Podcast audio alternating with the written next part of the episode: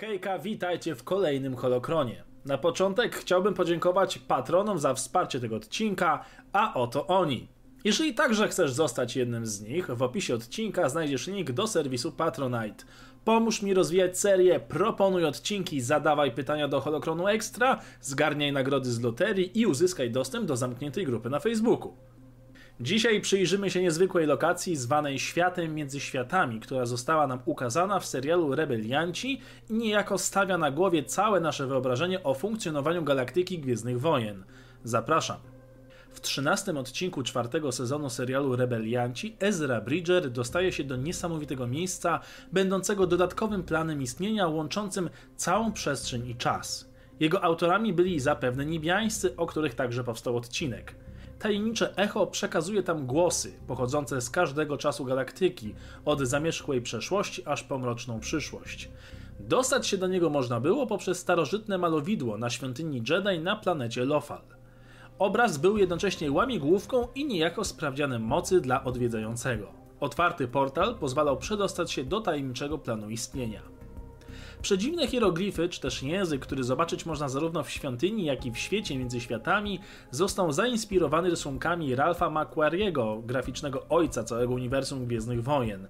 Na jednym z obrazków z przewodnika The Illustrated Star Wars Universe widnieją owe starożytne hieroglify Jedi, tyle że ten obrazek ilustruje akurat wnętrze świątyni Jedi na Jawinie. Wielki labirynt ścieżek i wrót pozwalał zobaczyć przeszłe, jak i przyszłe wydarzenia.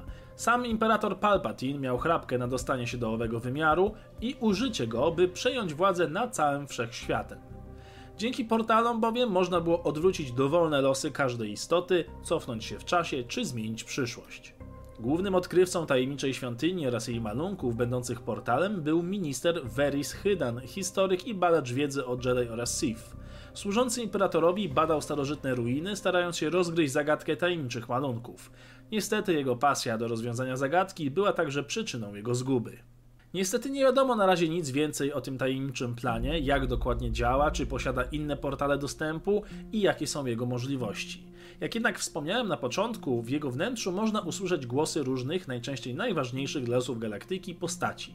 Oto pełny spis głosów, które usłyszał Ezra. Część z nich jest dość losowa, inne da się konkretnie podpasować do filmów, co też dla was uczyniłem.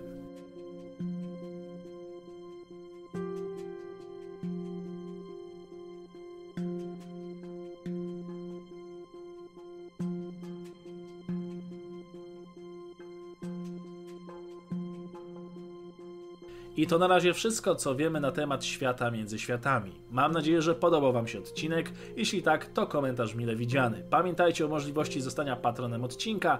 Dziękuję za oglądanie i niech moc będzie z wami.